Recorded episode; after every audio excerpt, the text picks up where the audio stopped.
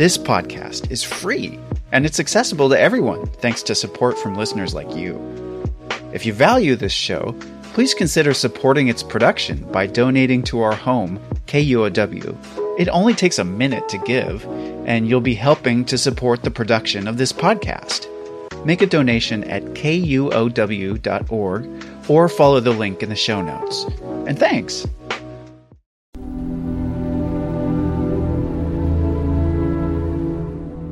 Welcome to KUOW's Speakers Forum. I'm your host, John O'Brien. In this episode, as of the recording of this introduction, we do not yet know who the next president of the United States will be. We do know that the country is deeply divided along partisan lines. We also face disagreements over the boundaries of free speech in a rapidly changing, digitally charged world. In this conversation, author Suzanne Nossel says we must do more to create a reasonable discourse between the differing sides. Nossel is the author of Dare to Speak, Defending Free Speech for All. The work offers suggestions for how we can have both an inclusive society and free speech protections. Suzanne Nossel is the CEO of the nonprofit PEN America, an organization that defends and celebrates free expression. Author and journalist Dinaw Mengestu interviewed her. This Town Hall Seattle live stream event took place on August 25th. Town Hall Board of Directors Vice President Anita Mires introduced the speakers. As the CEO of PEN America, our nation's leading organization devoted to human rights and free expression, Suzanne Nossel is a leading voice on these issues in the United States and globally. Suzanne held senior State Department positions in the Clinton and Obama administrations, and her work has been featured in the New York Times, the Washington Post, Foreign Policy, and more. She also previously served as the executive director of Amnesty International USA and as chief operating officer at Human Rights Watch.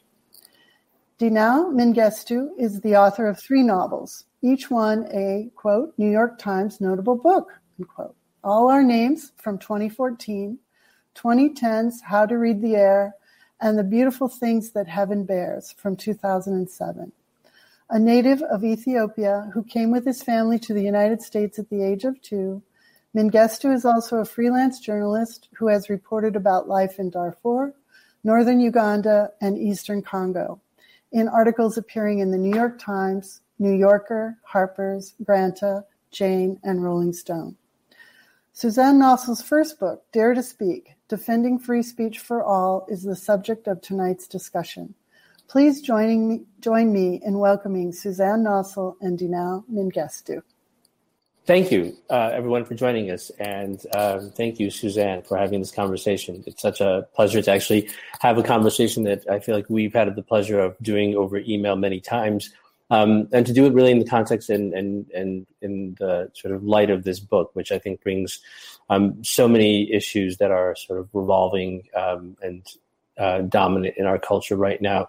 Part of why I think I wanted to also get at some of the history that sort of brought you to this moment was I was also thinking of maybe how we can kind of step back and sometimes just sort of ask the question, well, how did we arrive at this particular moment we're in right now where, you know, last night at the Republican convention, the speaker comes up and says, well, actually, you know, at the left, we're known as the defenders of free speech. And in fact, we now actually live in a state where somehow that position has been sort of usurped or now is somehow no longer seen as actually like a progressive liberal idea. And in fact, it's the conservative movement who embodies these sort of ideals. How did we get to this place where even the idea of sort of defending speech might seem somewhat heretical to some? Yeah, look, I think it's a couple of things. I mean, when you think back to the civil rights movement, free speech protections were elemental to that struggle. You know, the right of people to demonstrate out in streets and cities that were hostile, the role of the press and the freedom that the press had to cover the protests, the, you know, indelible images of dogs and water cannons that were broadcast on television and on newspaper front pages all over the world were a big part of what enabled that struggle to achieve such progress. And so, you know, the question arises, we're in a new moment of racial reckoning in this country with a rising generation that is driving forward toward the next levels of equality and inclusion and anti-racism here in the U.S. And, you know, in my view, free speech is every bit as essential to those struggles as ever.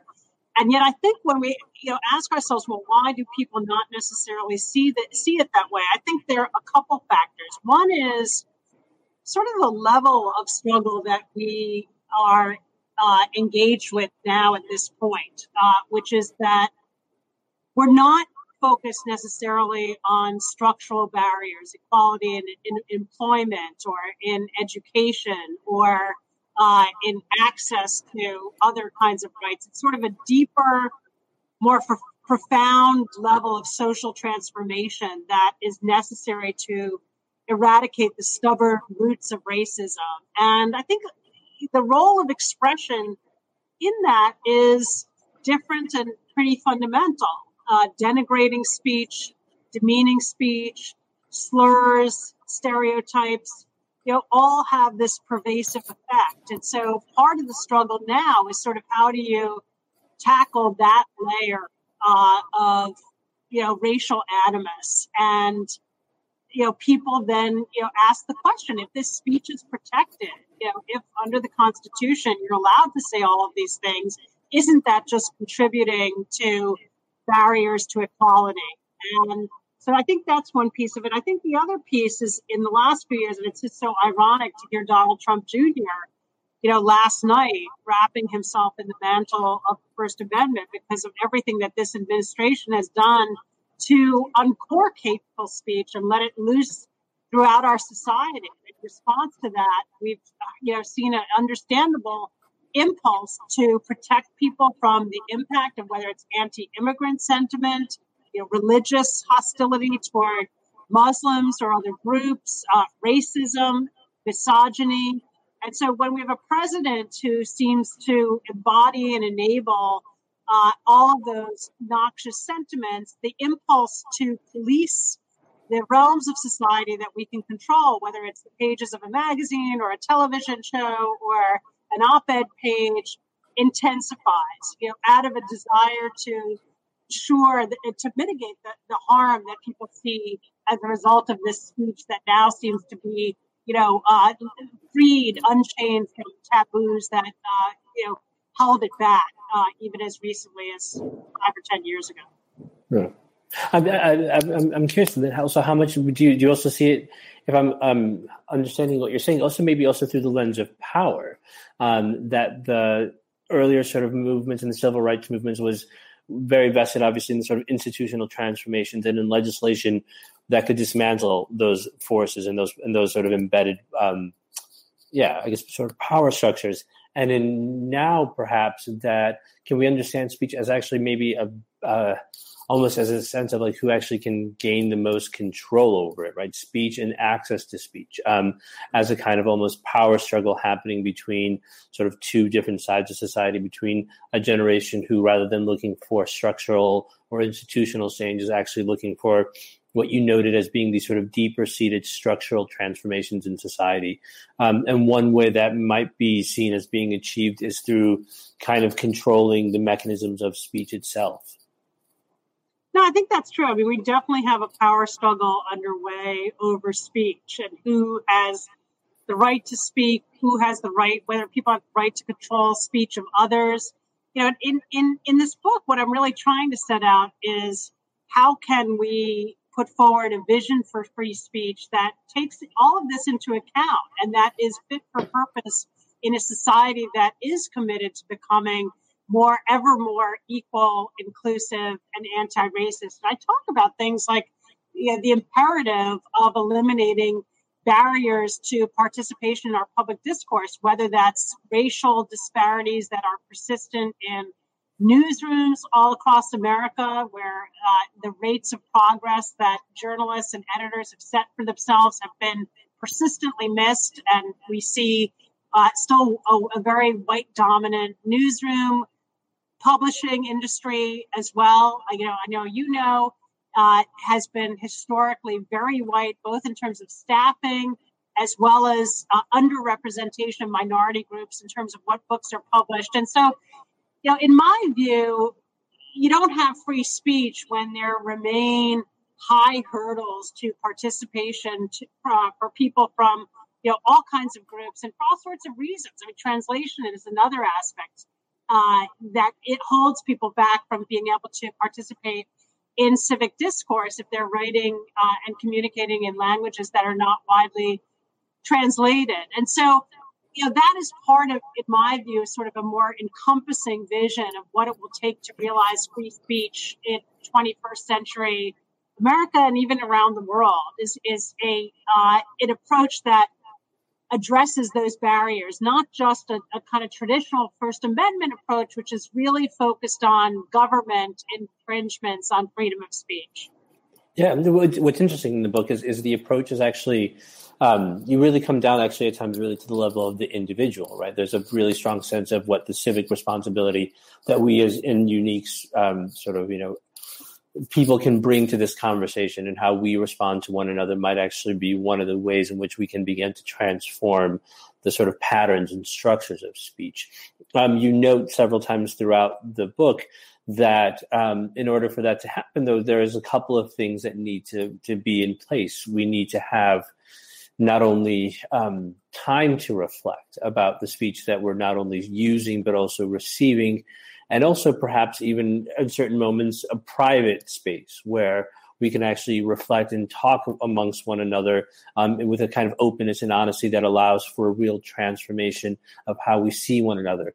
So I'm curious, how do you see us getting to those places, especially when it seems like we're in a culture that strives as hard as possible to make those two things impossible to achieve? Privacy and time, right? Where the reaction and the priority is the immediate response and the public response. So how do we begin to actually pull away from those cultural forces that are sort of chewing away at so many bits of who we are? Yeah, no, I mean, I do take the view that it is extremely important for us as citizens to play an active role in holding open the space for free speech. If you talk to Americans about free speech, people reflexively bring up the First Amendment. That's how we all were taught. And we sort of have looked at this constitutional provision as sort of the uber safeguard. And if free speech is infringed upon or you're worried about it, you think about lawyers and courts as a solution. And yet increasingly, if we're talking about call-out culture or people being canceled or debates over whether particular tweets or Facebook posts should be allowed on the services or taken down, none of those really implicate the First Amendment. They're not about state action for the most part. And so they have to be navigated between human beings. And I do think, as you mentioned, that face-to-face, and this has become even harder during the pandemic, but face-to-face conversations so often can help us to navigate what seem to be insurmountable differences and what could lead to a fiery confrontation on Twitter. If you could actually pick up the phone or even better yet, walk down the hall and talk to somebody, whether it's a dorm mate or a colleague in an academic department or a fellow opinion writer at the New York Times, you may be able to avoid coming to blows. And I think it's extremely important to find opportunities to talk about really difficult issues. I mean, I actually did this recently on an issue that I know is extremely contentious, but I didn't know that much about it. So this issue of transgender women who are in a struggle against what they deem sort of radical feminists. And it's essentially biological women.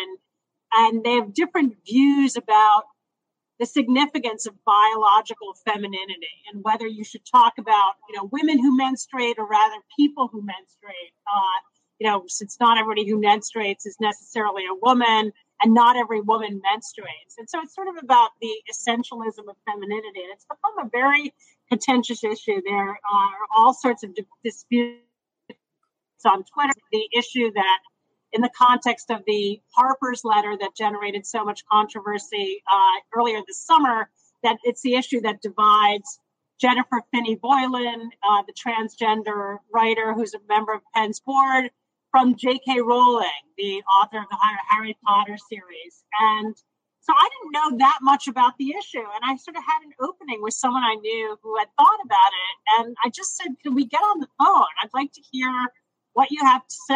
And I want to be educated. And I want to ask some questions that I probably wouldn't feel comfortable asking in a more public setting, just to get my arms around this set of issues. And I feel like that, you know, creating space for those types of conversations is really essential. And people, I think, actually, when you approach it in the right way, are quite open to it and enjoy it as well, because we all are so often kind of locked in this public discourse on social media and on op-ed pages where we have to be extremely careful about what we say, and where it's even hard to ask questions, because if you ask the wrong question, you know, you may be seen as, on the other side of a particular popularly held viewpoint. You know, and we saw this on, the whole debate about defunding the police. There were moments where, even asking questions about what that meant, or calling into question what the implications of that would be for communities, could render you persona non grata in certain circles. And, to me, that's inimical, not just to free speech, but to the deliberative process that we need as a society. Yeah. So how do you then think, how do we begin to, or do we need to begin to distinguish between, those sort of like, sometimes it seems like there might be sort of cultural sort of shifts and pressure sort of happening, right? And the way the sort of limits and sort of that private space is being reduced, if not kind of annihilated, where the way in which we might be able to communicate in smaller groups isn't somehow tolerated, or there's less room to even accommodate that. How that cultural shift then also begins to affect the way discourse begins to actually sort of perform publicly, right? So how do we create those private spaces, I guess, is what I'm trying to sort of get to. Once upon a time, I think we would have looked at colleges as one of those spaces where perhaps these conversations could happen in a smaller environment. But even that space is no longer necessarily, amenable to that. Even that space is sort of about the kind of public performance to a certain degree. So do you see a way in which the culture can perhaps begin to kind of shift enough to allow for some of those private conversations to occur? I think it's a good question. One, I worry a lot. It's funny because there's been so much debate over these controversies surrounding campus free speech, whether it's deplatforming of invited speakers or professors who say something in class that students find to be offensive, and then they call for that professor to be disciplined in some way and sometimes achieve that result. So there are all these conflagrations that have taken place, and we've documented them, many of them as PEN America. White supremacists try to come to campuses to rile people up. And yet I think the greatest threat for campus free speech, I feel right now, is the fact that the campuses have had to shut down due to COVID. And so all of those dining hall conversations and late night dorm room conversations and give and take in seminar rooms, has essentially disappeared. And I think people worry. I do think it's good for universities to adopt, if they can, prohibitions on taking video of lectures and classes, because I think that's inhibiting for both professors and for students. If you have to worry, I think there's a higher hurdle to taking part in conversation on a Zoom, because you don't have the cues and the body language. I don't know if these 44 people here in our audience are bored out of their minds. Are they looking at their phones? Are they nodding eagerly? Are they excited about this? I have no idea. Neither do you. And so we kind of soldier on in ignorance about that. Whereas, if we were at Seattle Town Hall, it would be very different, and we could get a feeling of what reaction we were eliciting. And so for students in a classroom, I think that can be very intimidating. You don't see that others are furrowing their brows at the same time and wondering the same thing that you are. And so I think we have to bend over backwards, particularly amid the virus, to elicit these conversations. And I think for each of us, you know, in our daily life, whether it's around the family dinner table or with a friend or over dinner, you know, finding ways to have the difficult conversations. And I have a chapter about how to do that in my book, because I think for a lot of us, it sort of seems harder than ever and often kind of not worth it. Like, is it really worth, you know, potentially ticking off, you know, Uncle Mike by bringing up what you think about Black Lives Matter if you don't think he's supportive? But we actually need to create discourse across our differences. We're in an extremely polarized moment as a country, and we have to find ways to talk about these things. And as at PEN America, we've also done work in communities across the country. We've created chapters in 6 U.S. cities. And part of the goal really is to foster this discourse across difference and be an engine for civic dialogue in some of the communities where we think it's most needed. Yeah, what it's interesting in the book, because there are you take actually very prescriptive sort of approaches, right? So it's not just about noting the problem, but actually trying to offer really practical kind of solution as to like how an individual can go about having a difficult conversation, how an individual can be aware of language that might be contentious, or how we can go about making sure that we avoid caricatures in our sort of speech. And one of the interesting things there is that sense that this actually requires work, that there's a sort of effort that needs to be put into place in order for these things to actually happen, right? It makes me think what you had noted earlier about our traditional reliance upon just the First Amendment as a generic kind of coverall to ensure we all had speech. And now we're at an inflection point where it's no longer just about turning to the First Amendment, but in fact doing more sort of tangible, practical, sometimes seemingly mundane, and oftentimes very ordinary and yet nonetheless necessary work. And how do we begin to sort of actually imprint upon people the urgency of that task, that it's not just about getting along with our Uncle Mike at the dinner table, but that in fact, and I think it's one of the things that undergirds the book, that in fact, you know, our sort of democracy and our citizenship is at stake here. Yeah, I mean, I think in a weird way, I mean, I sort of had mixed feelings about Donald Trump Jr.'s comments last night about free speech, claiming that free speech is like exclusively Republican value, and that on the left, the preoccupation with call-outs and cancellations, has run amok and reflects a kind of deepening censoriousness. Because at some level, look, I think it's incredibly hypocritical because the Trump administration has been no friend to free speech. And, you know, in fact, as PEN America, we're suing Trump for his threats and acts of retaliation against journalists and the media. We've just been involved in 2 lawsuits concerning books that he was trying to prevent from being published. You know, he's denigrated reporters as enemies of the American people. So he has absolutely no standing, and nobody associated with his administration has any standing to complain about this.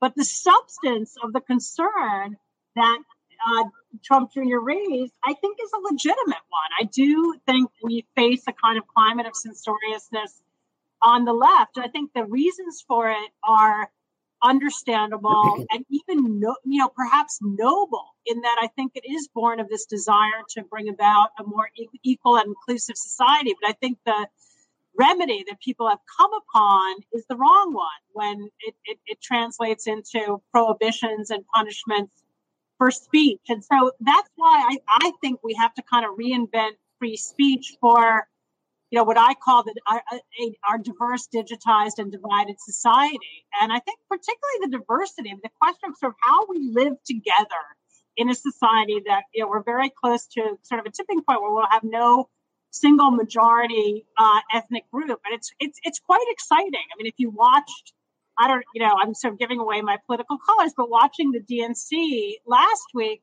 you know, seeing that diversity of faces as they do the roll call across the United States, I thought was pretty inspiring. And yet, it shouldn't come as a surprise that, you know, as we adapt to living in a society where people from all kinds of backgrounds, you know, are not just here. And they're not also just simply being assimilated and asked to regularize and normalize to a traditional, you know, heteronormative, white dominant, pattern of living, but rather being sort of invited and welcome to live as they choose, that's going to require some adjustments. And it requires some adjustments to how we exercise our free speech rights. And it doesn't mean that I believe fervently, it doesn't mean that you should refrain from articulating opinions and viewpoints just because they may be controversial or unorthodox or not well received in certain quarters. I think it's extremely important to say them anyway. But what I try to offer in the book is, here are some ways of doing that are going to hopefully make it more likely that you'll be heard, understood. Maybe you'll even persuade some people to come around to your side of the issue. And you'll also avoid inadvertently offending, alienating, and, losing a portion of your audience because of offenses or misstatements or just errant speech that was avoidable and would have been avoidable if you had just exercised a little more care. And so I think this is kind of baked into, how we're going to have to live together as a society. And it is going to take a little more forethought and effort on each of our parts to, say what we want to say in a way that is calibrated to be heard. Yeah. So there's so much there, which I have almost a two-part question. One, as you note, as our society gets increasingly diverse and more perspectives become part of the conversation, inevitably we're going to have more divergent viewpoints, especially on what words and what certain statements and phrases might mean. There's a line in the book which says, we evaluate speech through our own distinct ideological lens. And of course, those ideological lenses are growing more and more complicated and numerous. So how do we begin to sort of address somebody who says, well, it's not even just an ideological lens, but it's an experience. And from my experience, these particular set of words aren't actually, problematic so much as they're actually just explicitly hateful. Like I hear that, and what I'm actually hearing isn't a different viewpoint, but I'm actually hearing hate speech. I'm hearing something that's sort of attacking my identity. How do we begin to sort of navigate what somebody's experience tells them and informs the way they interpret it versus the person who might be speaking in their intent? And then maybe as a second part, how do we manage being more reflective in our conversations and in our speech without falling into the trap of self-censorship? How do we straddle that gray line between being thoughtful but also not inadvertently censoring ourselves? Or are we censoring ourselves by being thoughtful? Yeah. No, they're great questions. Look, on the first one, I think there, are certain norms of speech or slurs in particular where it feels really difficult to imagine that anybody living in 21st century United States, wouldn't understand that a particular reference, whether it's about Jews or about Blacks or about Asian Americans, would be considered offensive. And I in the book talk about the responsibility of conscientiousness and a duty of care to be cognizant of those things. I think the duty of care, to my mind, increases depending on what platform you have. So if you're talking, if it's your grandfather and he asks at the dinner table, he's not on Twitter, he maybe doesn't watch that much television, and he says, what's wrong with saying all lives matter? I think it might be appropriate to simply explain to him, how that phrase is understood and contextualize it, but not to get upset. Whereas if it's a professor in front of a classroom, I think it's fair to have a very different reaction because that phrase is not new and it's been well and thoroughly debated and widely explained why it's considered sort of insulting to the Black Lives Matter movement. And I think you can expect somebody who has a platform, particularly engaged with younger people and a large audience, to have picked up on that and to have gotten the memo about that not being a phrase that you would use. But there are gray areas. I mean, one of the gray areas that I find sort of, most illustrative of how difficult it is to really try to draw any hard and fast lines when it comes to hateful speech and why I think it's ultimately a good thing that the First Amendment in the United States doesn't allow our government to do that. In Europe and Canada and Australia, they can ban and punish incitement to discrimination and incitement to hatred, where we have a much higher, more protective standard for speech, which is that we can only ban incitement to imminent violence. So only if somebody is really urging imminent violence can the government step in. And I think that's ultimately a better approach because of these gray areas. And the example I was going to bring up is Israel-Palestine, which is a very contentious issue on so many college campuses. And you really hear, you know, almost these mirror image arguments. I mean, whether you buy them or not and how you, you know, look through the lens of power may be different for each person, but you hear Palestinian students saying that for, you know, a representative of the Israeli army to come and speak on campus is undermines their sense of safety and security and humanity.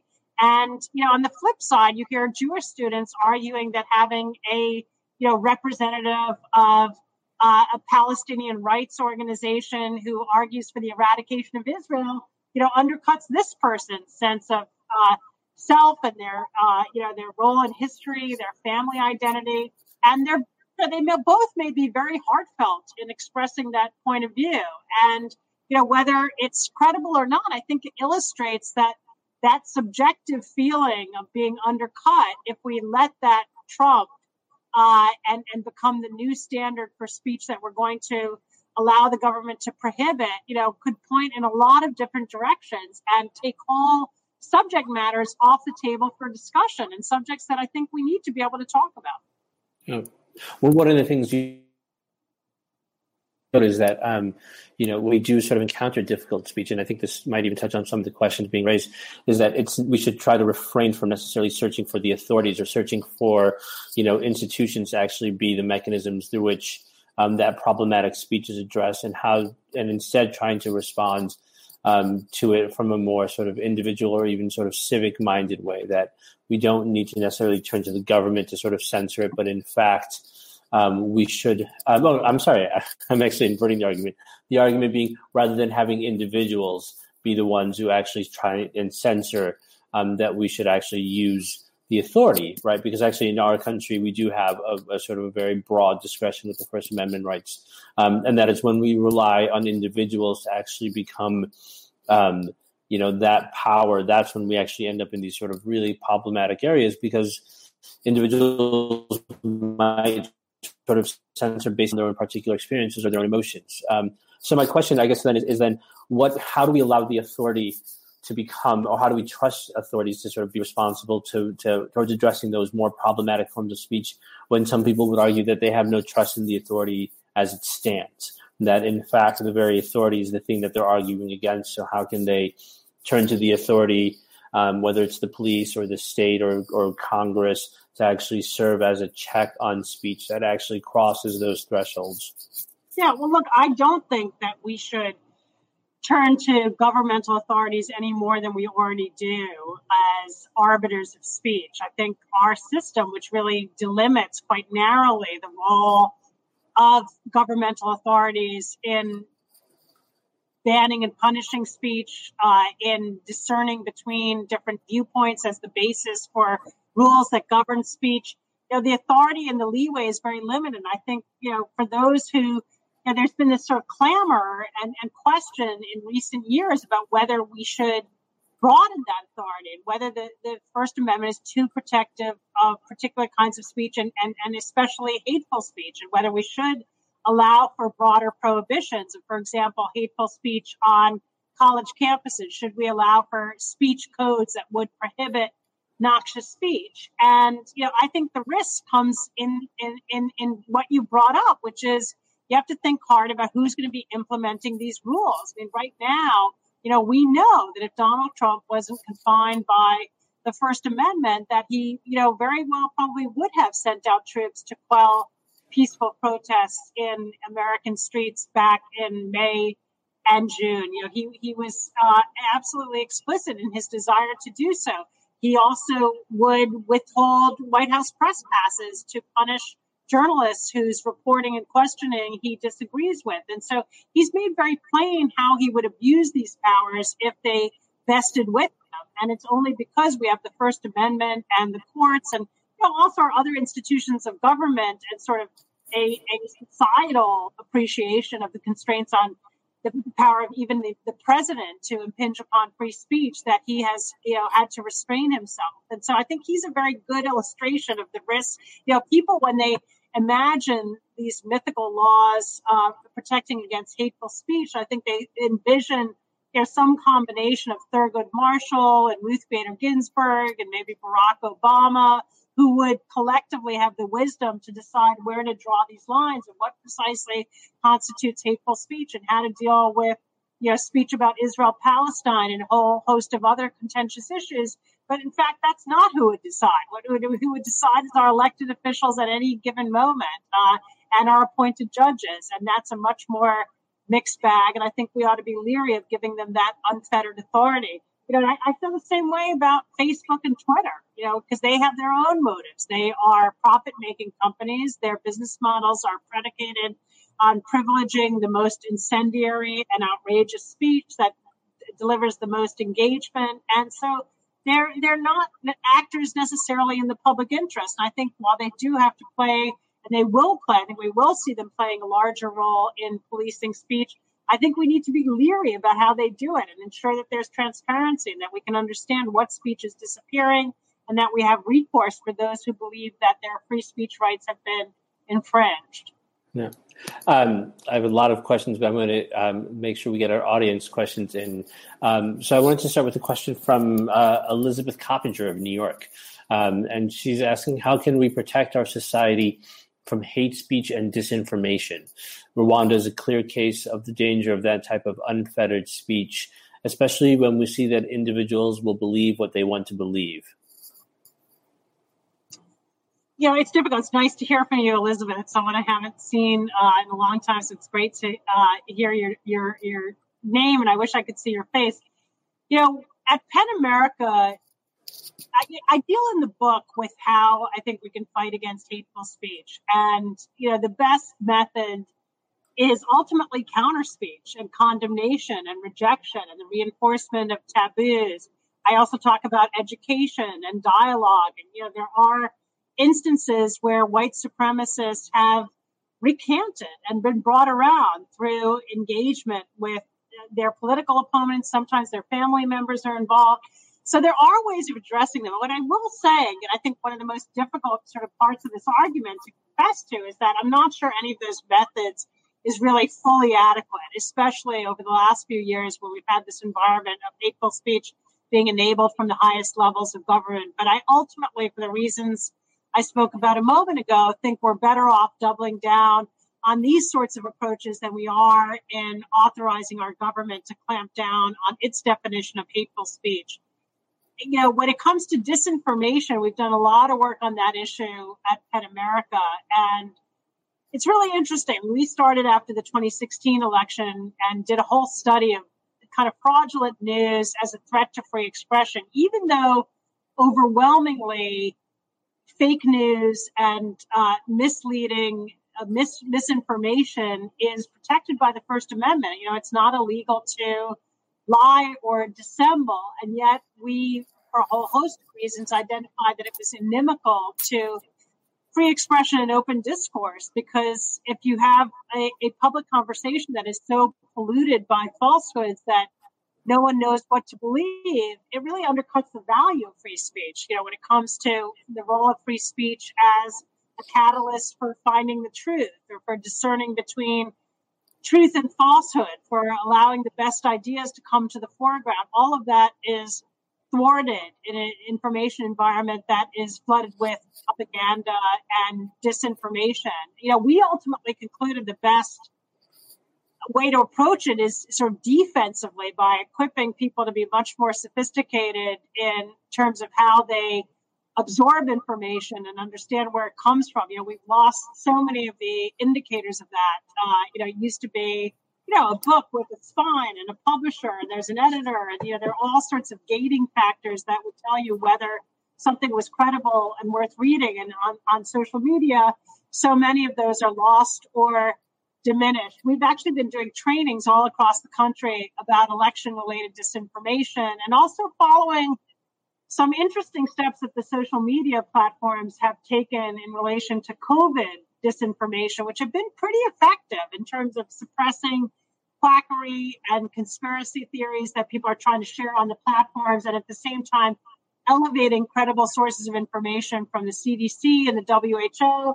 And, you know, now the complicated question is whether and how that should and will translate to the political arena, where the line drawing exercises, I think, are even more complicated and problematic than they are when it comes to the science.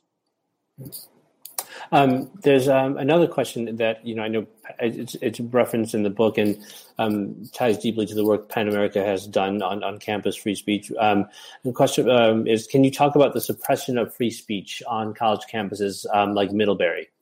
Yeah, I mean, sure. We did a whole sort of case study looking at Middlebury. There was an incident, about 4 or 5 years ago, where Charles Murray, the author who had become notorious after publishing a book decades ago called The Bell Curve, which essentially explored a racially driven argument about intelligence that many people believe was racist. He was invited to come to campus by a group of college Republicans, and the idea was he would have a conversation with a political science professor.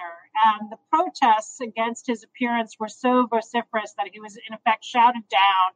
He ended up delivering his lecture from a closet and broadcasting it, I think, over the radio. And then when he and the professor came downstairs and outside, they were thronged by a mob and really kind of physically attacked. And the professor, Allison Stanger, suffered lasting injuries as a result. And it was a pretty traumatic incident for the campus. We actually ended up doing a 2-day workshop at Middlebury talking about it. And some of the things that came to the foreground were, you know, Middlebury is an extremely white campus, I think, the whitest state of the union. And so for students of color on that campus, were a pretty small group. I think the ability to tolerate, you know, anything that seemed to further undercut their position and their sense of belonging on campus was difficult to tolerate because of that environment. Another piece of it was that the university president had a practice whereby for any lecturer who would come to campus, she would deliver an introduction. And she did it for Charles Murray. And so that put essentially the imprimatur of the university on, you know, this lecture.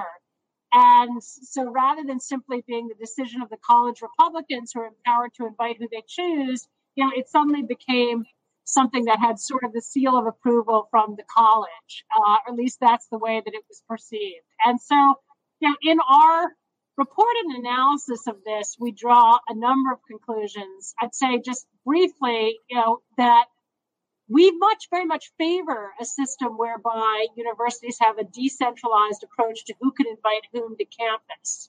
We think that allows for a whole range of ideas to be explored by students. People can follow their flights of fancy. They can hear from whom they want. It could be, you know, a medievalist. It could be a politician. And that's great. And that the university should be very leery of stepping in to reverse those decisions or to cancel planned speech when a lecturer has been duly invited. I think it's a very different matter when the university is doing the inviting themselves, and that it's much more appropriate to apply kind of screen of the university's value system and to think hard about who you're conferring a distinguished lectureship, who's getting an honorary degree, and, you know, this question of the seal of approval from the university at large.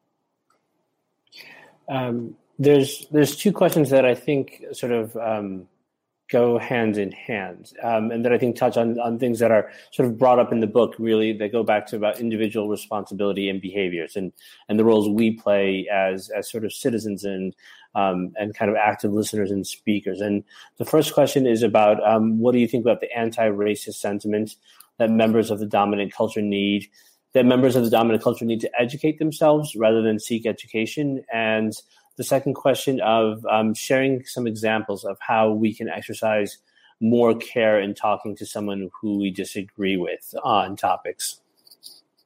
Sure. I mean, on the first one, yes. I mean, this is something that has come up a lot in our campus speech work. You know, the typical scenario, you know, can be a professor, you know, there have been many instances like this where they use the N-word in class, and they're doing it as part of, it could be a white professor, it could be literature class, and they're, you know, looking at the work of James Baldwin or Mark Twain, or maybe it's a lecture on law and the doctrine of fighting words, and they use the N-word to illustrate language that can elicit a fiery and vehement response. And, you know, maybe they've been doing this for years, but, you know, to their mind, all of a sudden the students get up in arms and get protests the use of the word, the fact that the professor has said it out loud, asked for the professor to be disciplined. I mean, there's a case at Princeton where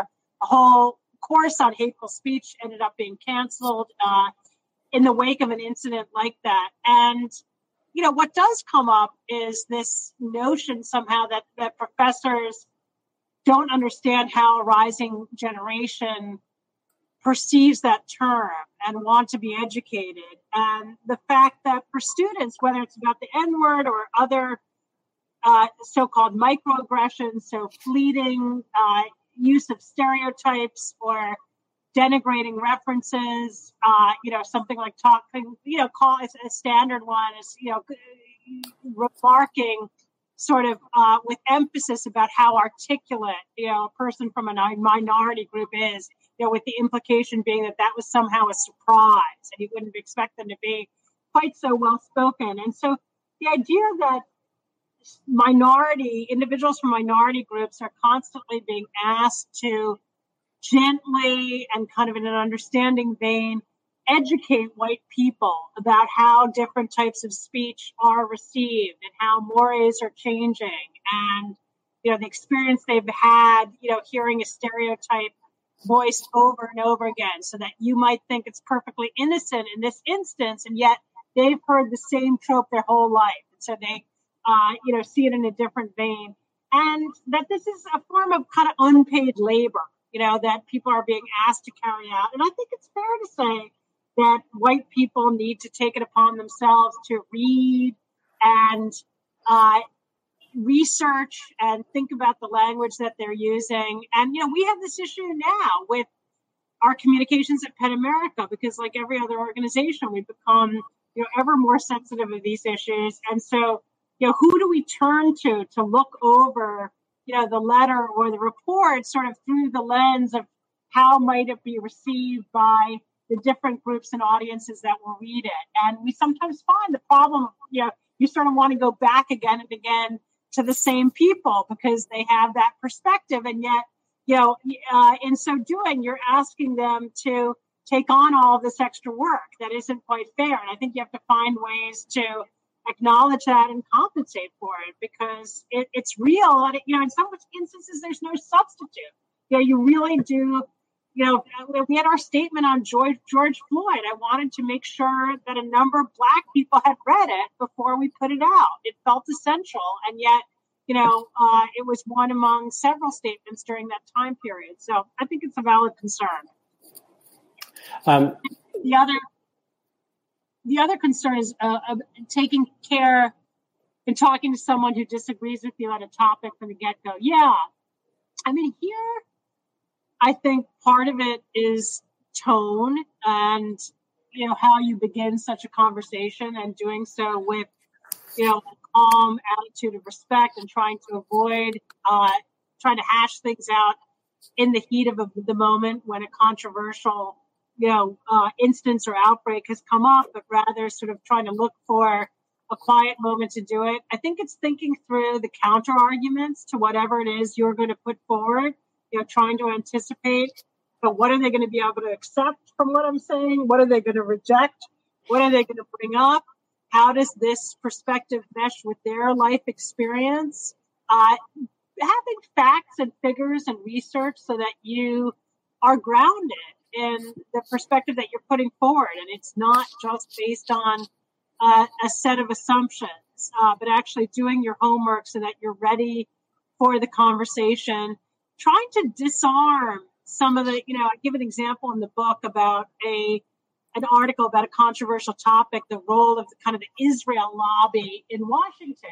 And very often when people bring that up, they're accused of being anti-Semitic. And so there's this article by the journalist Andrew Sullivan that I actually thought was very well done, because he went to pains in the beginning of setting out his argument to explain, you know, his recognition of Jewish history and essentially to disabuse his readers of any concern that he was coming at this, driven by anti-Semitic or infected by anti-Semitic animus. And I thought it was convincing, and that once he had managed to put that aside, you could really engage with his arguments about the role of the Israel lobby, you know, much more on their merits. And there's one more question that I want to make sure that I'm understanding correctly, because I do think there's a hard point that's being sort of suggested here, which is to try to explain why offending others is a higher value than free speech. To think about blasphemy and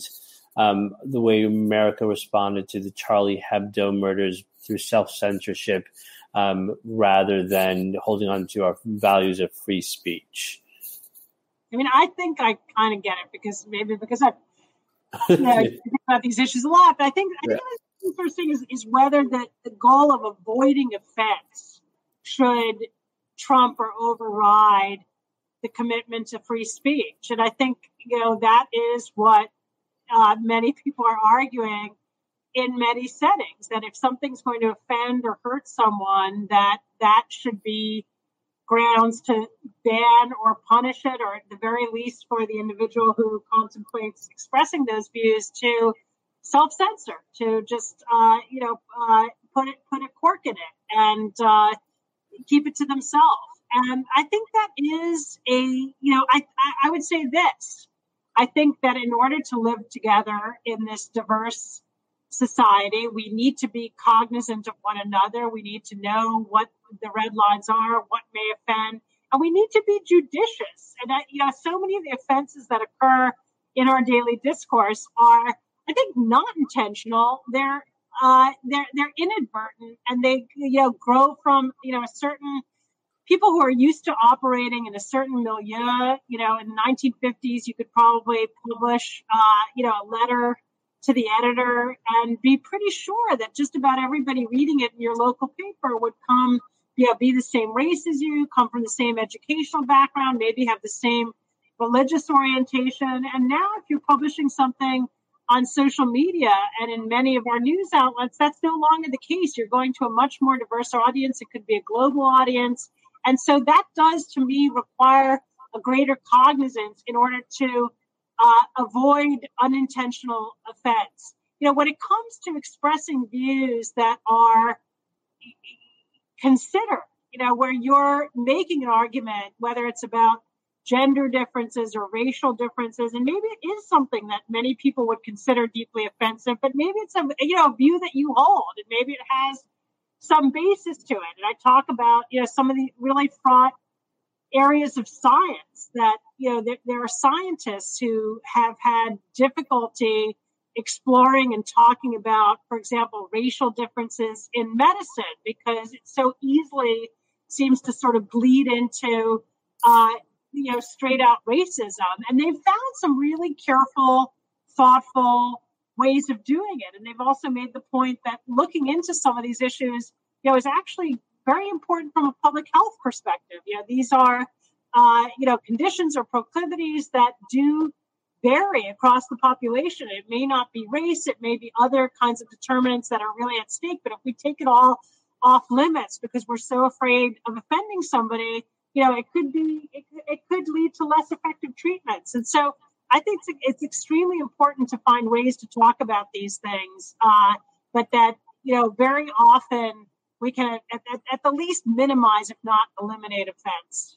Yeah. So I think we have time for just one last question, which I think I'm going to try to use as a moment to try to summarize everything that's been kind of said here, which is that, we need, if I think one of the book's strongest points is that, we need to have these almost sort of a cultural sort of shift in the way we approach and communicate and listen to one another. And you noted this early on, that there are these changes that we need to kind of begin to enact now that require us not necessarily, definitely not to censor, not to sort of change legislation, but to just reconsider the way we approach and think one another, and the way we listen, the way we consider each other. So I guess I'm curious: are you hopeful that we are that we have the tools to actually do that? That we actually live in a moment that makes that shift possible, or do you see us in a moment where we're actually bending the other way? I mean, I think this is a tough moment, to be honest, because of all the factors that I talked about. But I ultimately am hopeful. I think the fact that a rising generation of young people is so committed to driving forward a more equal and inclusive society is ultimately going to be a boon for free speech, because I think some of these barriers to participation in public discourse are being brought down. And we see that happening now with moves to diversify, whether it's the publishing industry or journalism. And I think for young people, that's going to be an even more obvious imperative at every step. You know, the question is, will young people feel a commensurate commitment to the ideals of free speech? I think that's, right now, much more of a question. That's really one of the reasons I wanted to write this book is because I think it's so important that as they drive forward an agenda of social justice and try to invent a more equal and inclusive society, that free speech not be lost in the shuffle. And I think, we saw last night, one of the reasons for that, it becomes quickly politicized. It becomes a weapon that is used to fight back against these drives for a more progressive society, is that they're coming at the expense of free speech. And so I think that's an unfortunate byproduct. I also ultimately genuinely believe that to realize a progressive society requires being able to have open debate about what the best policies are, about what the consequences are of different approaches to social justice, to social policy, that we need to be able to hash all of that out. And we can't take these topics off limits in terms of our discussion. So, my hope is to kindle in this rising generation an appreciation of how the values of free speech are not just compatible with their goals, but essential to their attainment. I think that's just puts us just about out of time. Thank you so much, Suzanne, for that conversation. If you haven't had a chance to read Suzanne's book, Dare to Speak, read it, pass it to your friends, and make our world a little better. This Town Hall Seattle live stream event featured Suzanne Nossel, author of Dare to Speak, Defending Free Speech for All. She was interviewed by author and journalist Dinaw Mengestu. To find the full event and other great Seattle area talks, go to our website, KUOW.org, and click on the podcast tab. While you're there, subscribe to our podcast, follow us on social media, and share your comments. Thank you for listening. Tune in again soon.